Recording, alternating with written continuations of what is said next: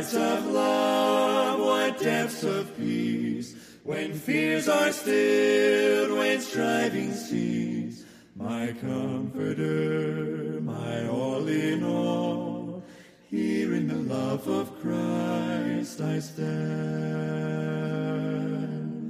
In Christ alone, who took on flesh, fullness of God in helpless babe, this gift of love and righteousness, scorned by the ones he came to save, till on that cross as Jesus died, the wrath of God was satisfied, for every sin on him was laid.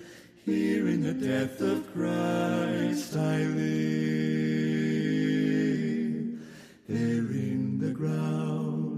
Body lay, light of the world by darkness slain. Then bursting forth in glorious day, up from the grave he rose again. And as he stands in victory, since curse has lost its grip on me, for I am his and he is mine, bought with the precious blood of Christ. No guilt in life, no fear in death. This is the power of Christ in me. From life's first cry to final breath, Jesus commands my destiny. No power of hell, no scheme of man from his hand till he returns or calls me home.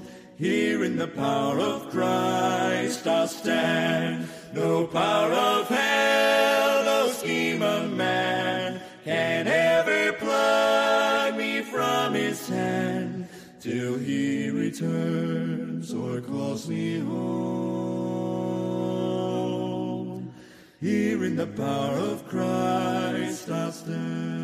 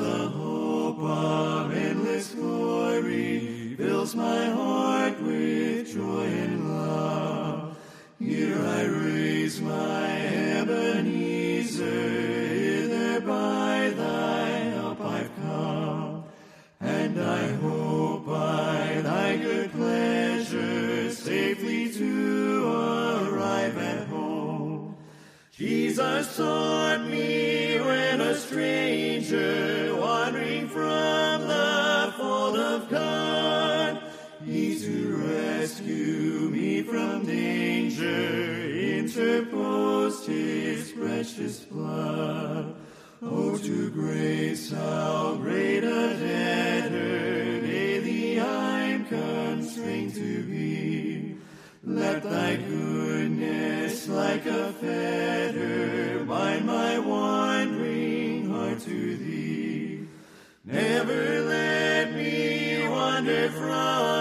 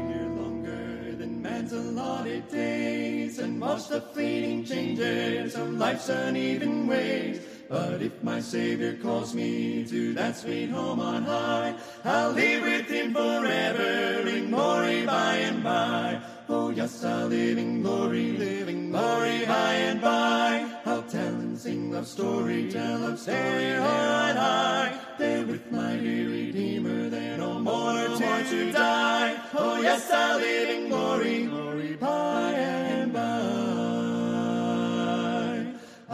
to be of service along this pilgrim way and lead the lost to Jesus as fervently I pray. As day by day I travel, I'll keep him ever nigh and live with him forever in glory by and by. Oh yes, I'll live in glory, living by and by. I'll tell and sing a story, tell a story on high. There with my dear Redeemer, there no more to, die. Oh yes, I'll live in glory, glory by and by. The end I know is nearing, by faith I look away to yonder old supernal, the land of endless day. I'll cling to him forever and look beyond the sky and spend the endless ages in glory by and by. Oh, yes, I'll live in glory, by and by. I'll tell and sing the story, tell and stay on high. There with my dear Redeemer, they no more want to die. Oh, yes, I'll in glory, glory by and by.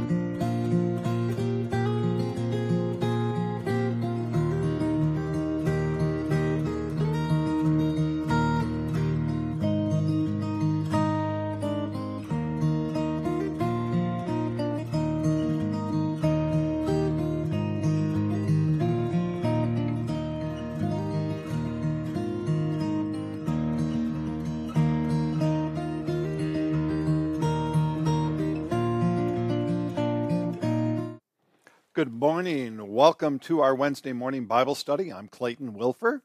I'm the pastor here at Joy Church in Fountain Hills, Arizona. Blessings to you. I'm glad that you could join us. So, uh, first of all, our internet has been going on and off uh, this morning. It's been working fine now. If for whatever reason it freezes up on you, text me at 612 396 2953. Okay, so I know I'm giving out my cell phone number, but it's out there on the web anyway. Anyway, if you want to find it, not a big deal. But text me. Don't put it in the message uh, or um, online here because if it freezes up, I might not be able to see it. Uh, the other thing is, is that we are not streaming on YouTube again. I don't know why. Haven't touched anything. Uh, and it's interesting that on a Wednesday morning for Bible study, especially talking about fighting Satan, that Satan uh, desires to silence message the message of Christ Jesus. There you go.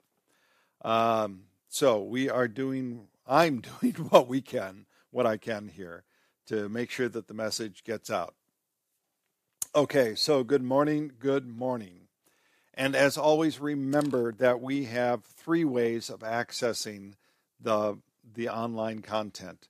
It is through Facebook, through YouTube, and then also through our website as well. Okay, another announcement. Yes, it seems like we just finished the Christmas season, and now Lent is coming up. Uh, that's just how that works because uh, Lent is ba- uh, Easter is based on that Sunday following the Passover, and Passover is a movable feast, so it's not always set uh, on the particular uh, week or day. Uh, well, the the particular week or month, I should say. So Lent's coming up, and it starts Valentine's Day. Yes, believe it or not, it starts on Valentine's Day and it is February 14th through March 20th. So, our Lenten schedule. We uh, are going to have Ash Wednesday, and that begins the time of Lent. So that's Wednesday, February 14th, 7 p.m. It's going to be in person and online. Just like all of Lent will be in person and online at 7, starting at 7 p.m. But after Ash Wednesday, which is going to be a traditional time of worship, after, we're going to do a Lenten series. And it's going to be a little bit different than uh, regular times of worship. It's going to be about one hour long. We're going to try to keep it to one hour. Uh, it will be in person and live streamed. Uh, it's going to be more informal, though. It's not going to be a formal time of worship. So we're going to have songs, prayers, talk, and a talk versus a sermon. Okay, so these won't be sermons, but they're going to be talks. And you might be asking, so what's the talk about? Well, let me tell you. It is going to be what is the AFLC? Because, quite frankly, a lot of people have no idea what the AFLC is. And that means Association of Free Lutheran Congregations, AFLC. And we are at a point in our journey here at Joy Church. Uh, Judy B, YouTube isn't working right now. So um, try the website. I'm going to type this in. Try the website versus YouTube because YouTube isn't working. Okay. All right. So, yeah, a lot of tech stuff this morning. I think the devil's at work here. Okay, so what is the AFLC? I think that's where we are within our journey at Joy Church. You know, how did the AFLC start? Uh, what does it mean to be a free and living congregation? What does it mean to be Lutheran? And then what is the vision or the next steps for Joy Church within all of that? That is going to be our series. Okay. So, uh, Lee, give me a heads up, by the way, if it's uh, frozen for you at all. Hey, good morning, Cheryl. Glad that you could join us. Just FYI, we've been having tech problems. If it freezes up um, on Facebook, try our website. Don't go to YouTube. Webs, Rose says website is working well. All right. Here we go. Uh, let's have a time of prayer, man. okay. Gracious God, Heavenly Father, uh, protect this time of Bible study from all of the technology whack a moles. Let the devil be banished from what we are doing. Let your word go out uninterrupted. Gracious God, let your glory be proclaimed.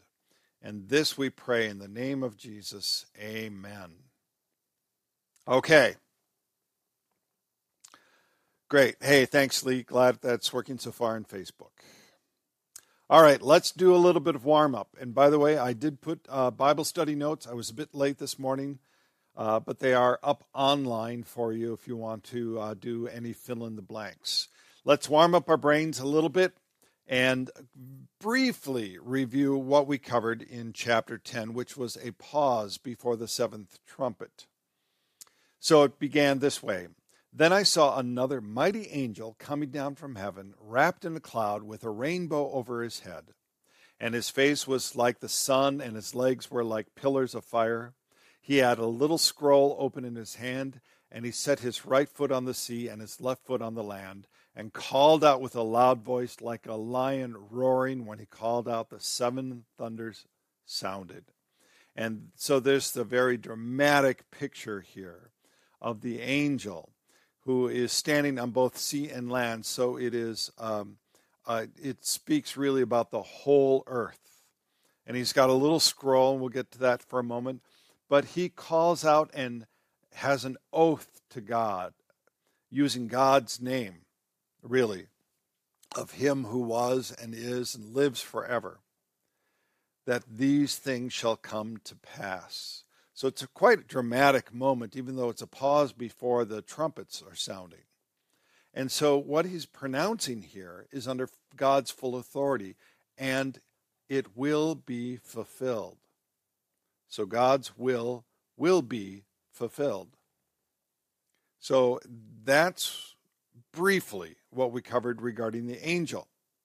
And then John is to take this scroll, this little scroll that's been opened, not the same scroll that has the seven seals, a different scroll, a little scroll that's been opened, and it was both sweet and bitter. And we talked about that.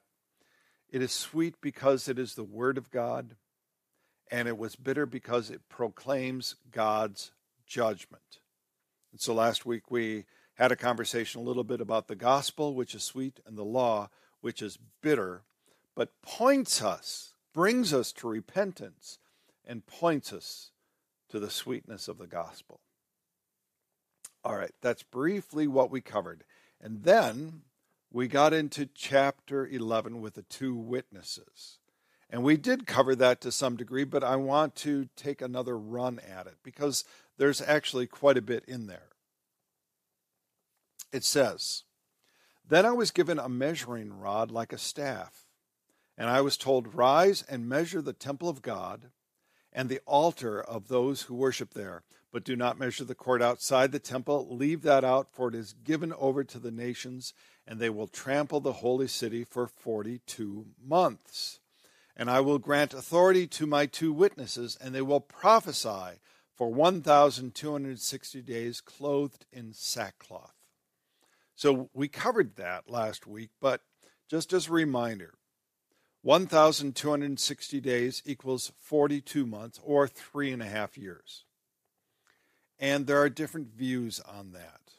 The preterists, those who believe that this has already taken place, already been fulfilled, believe that this was the period of the Jewish war against Rome from 66 to 70 AD. Um, and and indeed, it, it could very well fit in there with the fall of Jerusalem.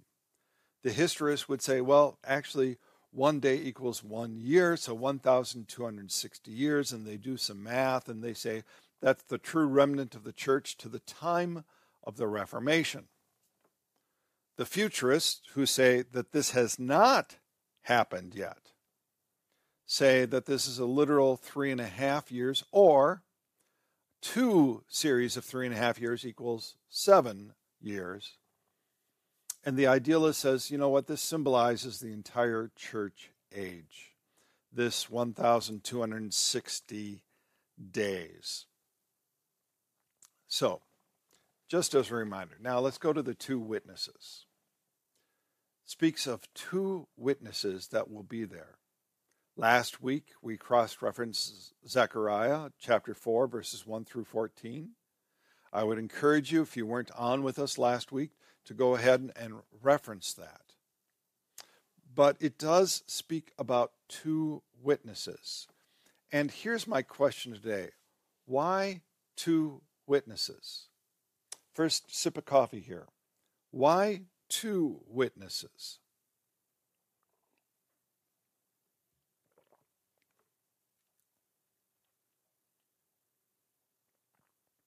It has to do with what God has said regarding legal proceedings. I mean, there's a really big tie into having two witnesses, not just one, but two, especially when there's a condemnation or a declaration of death. So, Deuteronomy chapter 12, verse 2 through 7. If there is found among you with any of your towns that the Lord your God has given you, a man or woman who does what is evil in the sight of the Lord your God, in transgressing his covenant, God's covenant, and has gone and served other gods and worshiped them, idolatry, right? And and Revelation is full of idolatry, of people who are rejecting God and idolizing false idols, false gods. Does what is evil in the sight of the Lord your God in transgressing his covenant, and has gone and served other gods and worshipped them, or the sun or the moon, or any of the host of heaven. So, an idol, right, could also be part of nature. So, the, the pagan worship of sun, moon, water, things like that. And it is told you, and you hear of it, then you shall inquire diligently, and if it is true and certain that such an abomination has been done in Israel, then you shall bring out to your gates that man or woman who has done this evil this evil thing, and you shall stone that man or woman to death with stones. So idolatry is no small thing to God on the evidence of two witnesses or of three witnesses, the one who is to die shall be put to death. A person shall not be put to death on the evidence of one witness. The hand of the witness shall be the first against him to put him to death, and afterwards the hand of all the people. So you shall purge the evil from your midst. So God has been very clear about this idolatry, this false worship, and he says there are two witnesses for that. So I, the the reason for two witnesses is that there is a rebuke and a condemnation of death. All right. Hey Judy B, I'm glad it's back on Facebook for you. So let's go on with these two witnesses. They have the power to shut the sky that no rain may fall during the days of their prophecy, prophesying, and they have power over the waters to turn them into blood and to strike the earth with every kind of plague as often as they desire. So, this actually is reminiscent of Elijah, who actually declared a drought. Three and a half years. Hmm, interesting. In the days of Elijah, a famine lasting three and a half years was intended to move King Ahab to repentance. And it says, Now Elijah the Tishbite of Tishbe of in Gilead said to Ahab, As the Lord, the God of Israel, lives, before whom I stand, there shall be neither dew nor rain these years except by my word. So, this is very reminiscent. Not only are they declaring uh, God's word, they have the power for a drought. And there's actually more power than they have for that, but they are dec- they would declare the drought. So who are these two witnesses? Well, they are certainly, if nothing else, symbolic of the overall true church witness. Two humans or actual prophets from God, that's another idea. Or Old Testament prophets such as Elijah and Enoch, uh, the only two who did not taste death. So Elijah really did have the power given to him by God, not power himself, but power given by God to declare a drought. Others say Moses and Elijah, Moses striking his staff down uh, for the plagues and so forth, the parting of the Red Sea. So these are some ideas. A lot of people favor uh, certainly Elijah and Enoch or Moses and Elijah. But the first two, Elijah and Enoch, seem to have the most uh, traction, so to speak, amongst scholars who believe that. Okay, so let's continue on here. And when they had finished their testimony, the beast that rises from the bottomless pit will make war on them and conquer them and kill them. So who's the beast? Well, this is Satan, right? Satan himself rises up from the bottomless pits from hell and makes war on them. And so here's my question Why does Satan hate the witnesses? And I will uh, go for a little bit of uh, coffee here. Why does Satan hate the witnesses?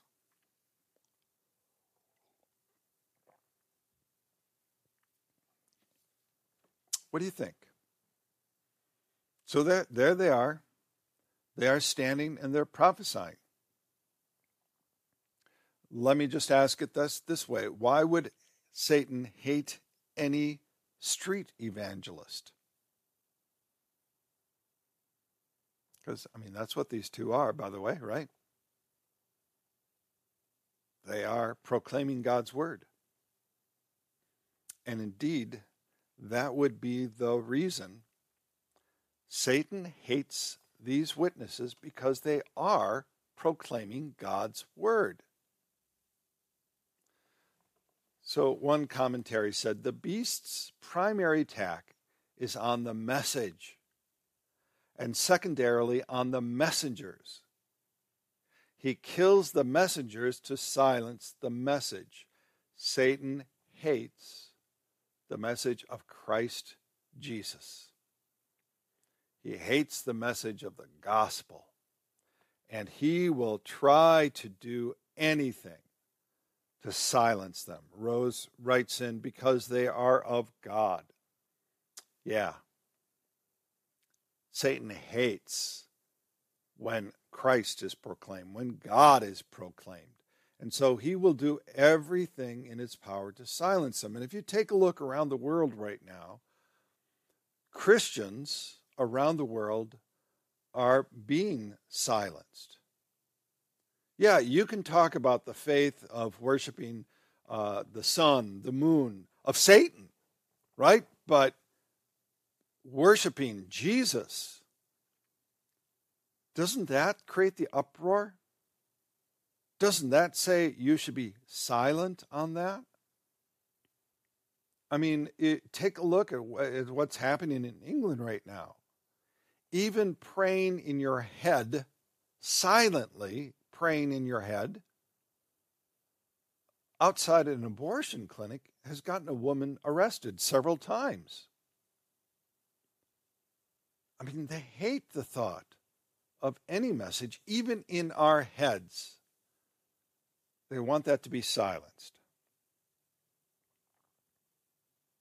So this commentary goes on. When the end when at the end of times unbelievers reject the message, God withdraws both message and messengers, permitting the Antichrist to kill the saints. So God is going to withdraw the messengers and his message. This doesn't mean that all of the saints are going to be killed by the Antichrist, but uh, you should be ready. So let's continue on here. And their dead bodies will lie in the streets of the great city that symbolically is called Sodom and Egypt, where the Lord was crucified. Okay, so what is this great city here? Right? The great city.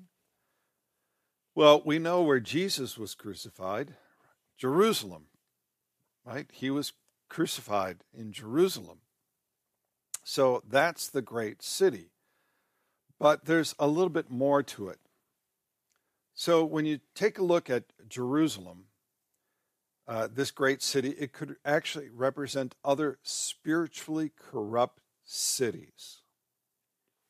So, this word up here, it says in the ESV, the great city that symbolically is called Sodom and Egypt.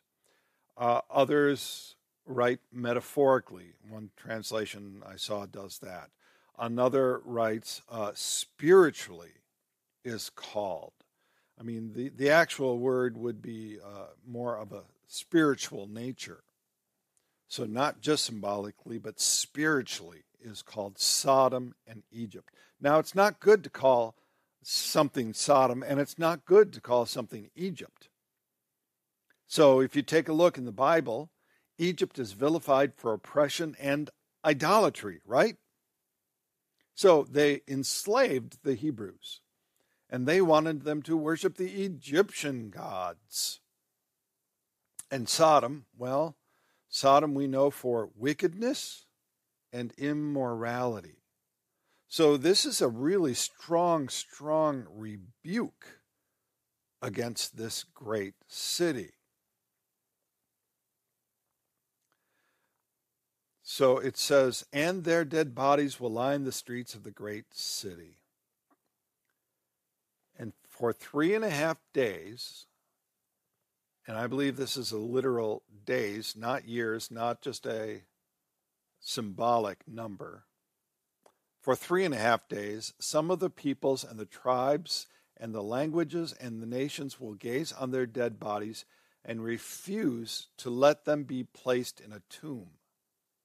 And get this and those who dwell on the earth will rejoice over them and make merry and exchange presents. It's a holiday right? It's a feast, it's a festival because those messengers of God are dead. Because these two prophets had been a torment to those who dwell in the earth. Right? They were prophesying God's word. And I'm sure it wasn't uh, sweet to their ears. I'm sure it was very bitter because it would have proclaimed the law to have them repent, to declare the abomination of their idolatry. So here's the question for you What is the significance of leaving their dead bodies in the street? That's a question for you. Why leave their dead bodies in the street?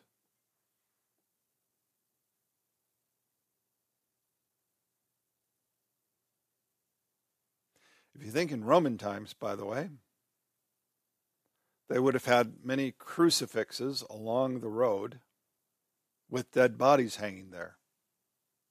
Why? Why not just take them down? Why leave some of them to rot on the crucifix?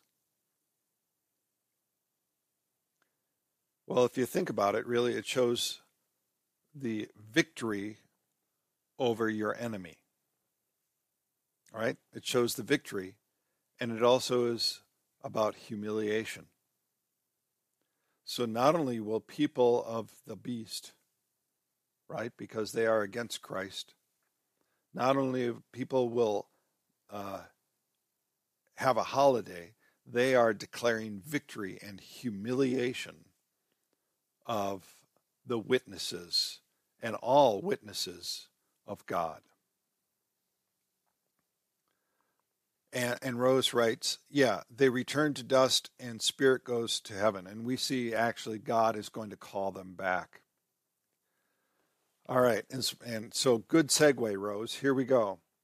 But after three and a half days, a breath of life from God entered them and they stood up on their feet. This is a true resurrection. And you can't deny this resurrection. Just like Jesus was in the tomb and then he rose again from the dead. God rose them from the dead. And great fear fell on those who saw them. Then they heard a loud voice from heaven saying to them, the witnesses, Come up here. And they went up into heaven in a cloud, and their enemies watched. And at that hour there was a great earthquake, and a tenth of the city fell.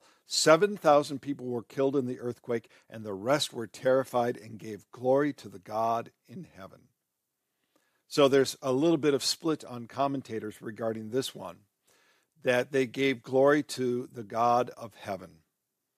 Uh, some say these are the people who actually repented and came to faith because they would then declare God's glory. Others would say that they gave glory to God but still didn't really repent. I have to go with the first. Uh, you know, if they actually give glory to God, true glory to God, I would say that they would have repented and come to faith. So this is the the sixth, uh, the end of this. The second woe is past. Behold, the third woe is to come. Woe, woe, woe is me. All right, so we are now going to get to the seventh trumpet here. The seventh trumpet. So, given everything so far in chapter 11, what do you expect to happen with the blowing of the seventh trumpet? I mean, really, we've just talked about everything that's happened. There's been now an earthquake. Tenth of the city has died, 7,000 people. What do you expect to happen with the blowing of seventh trumpet? If I were just reading this the first time, I would expect that greater destruction to happen immediately. But we don't see that, do we? We see something else happening. It says this Then the seventh angel blew his trumpet, and there were loud voices in heaven saying, The kingdom of the world has become the kingdom of our Lord and of his Christ, and he shall reign forever and ever. Okay, question for you. What song uses this verse? Here we go. The kingdom of the world has become the kingdom of our Lord and of his Christ, and he shall reign forever and ever.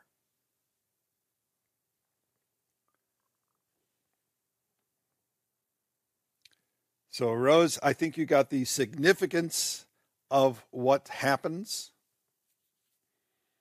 But uh, do you know the song? So this is the Hallelujah Chorus. The Hallelujah Chorus. It's a wonderful song, right? And what does it do? It declares the victory, the full sovereign power of God and of Christ Jesus. And Rose wrote, sorry, my phone, here we go.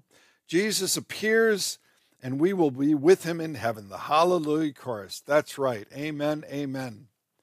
So be, really, the seventh trumpet sounding is the not just the final woe here, but it is the sound of the full victory of Christ Jesus.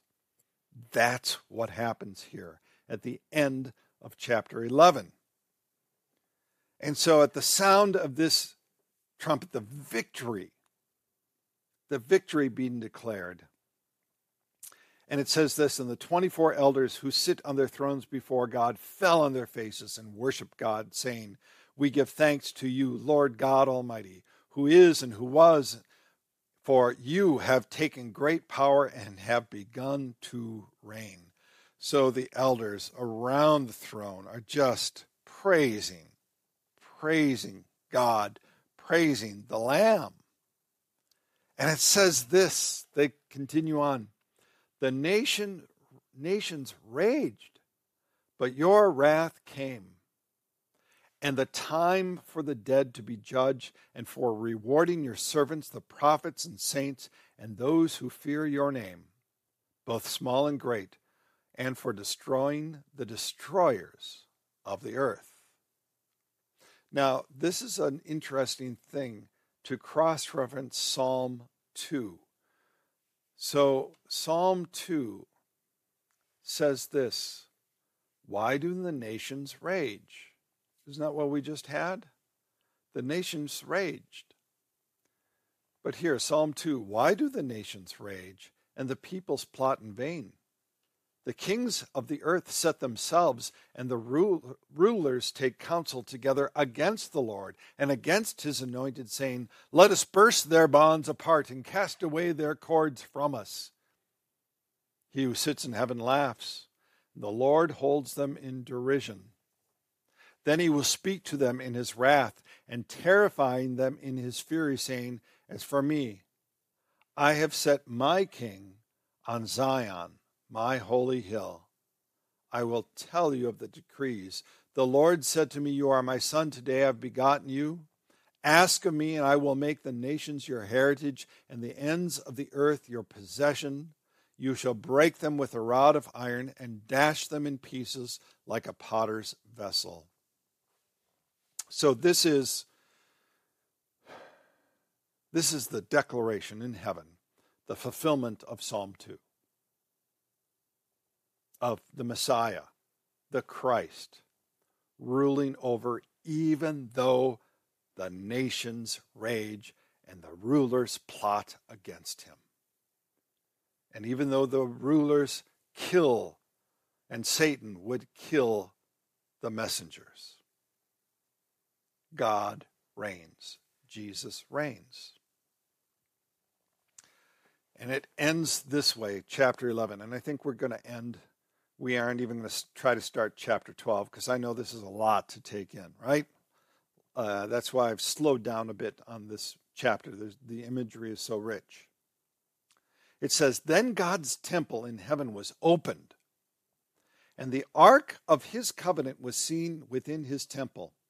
There were flashes of lightning, rumblings, peals of thunder, and an earthquake and heavy hail. This is dramatic, right? Christ's reign has been declared. Then God's temple in heaven was open. You know, you get, you get your, your heavenly chorus sound as grand as you can have. The Hallelujah chorus, right? Opening up. So, Ark of the Covenant. Let's talk about this. We've covered this before, but where do we first find the Ark of the Covenant? Where do we find the Ark of the Covenant and where is it placed? I know you know this one. We find it in the Old Testament. We find it in Exodus. And indeed, here, so I'm going to just go full screen for a moment. This is the, the tabernacle, the tent of meeting. And on the outer part, you have the holy place. And then it's divided by this curtain, the veil. And then within there is the Ark of the Covenant. So, Ark of the Covenant, let's go back one slide here. Ark of the Covenant. That's one artist's rendition of the Ark of the Covenant and uh, that was within it. You would uh, you would find the first five books: the Torah, manna, uh, Aaron's staff, and on top you have the seraphim. So in, uh, on the bottom, by the way, on, in there, that would be the law, right? The the Torah, the the first five books of the Pentateuch. That's the law. So that's holy. But on top of the law is the mercy seat. And on the mercy seat, which is guarded by the cherubim, on the mercy seat, that's where God's presence would be on the high holy day of atonement. And his mercy is declared for the forgiveness of sins for the nation of Israel. And it was only the high priest who come, could come in. I know you know this, but this is worth mentioning because it is so prominent here in chapter 11. So let's go forward into the New Testament, not Revelation yet. And here's the question What was torn on Good Friday? And what is the significant significance of it being torn? So take a little sip of coffee on this. I do want, If you can put up an answer on this, that would be great. What was torn on Good Friday? And what's the significance of it being torn?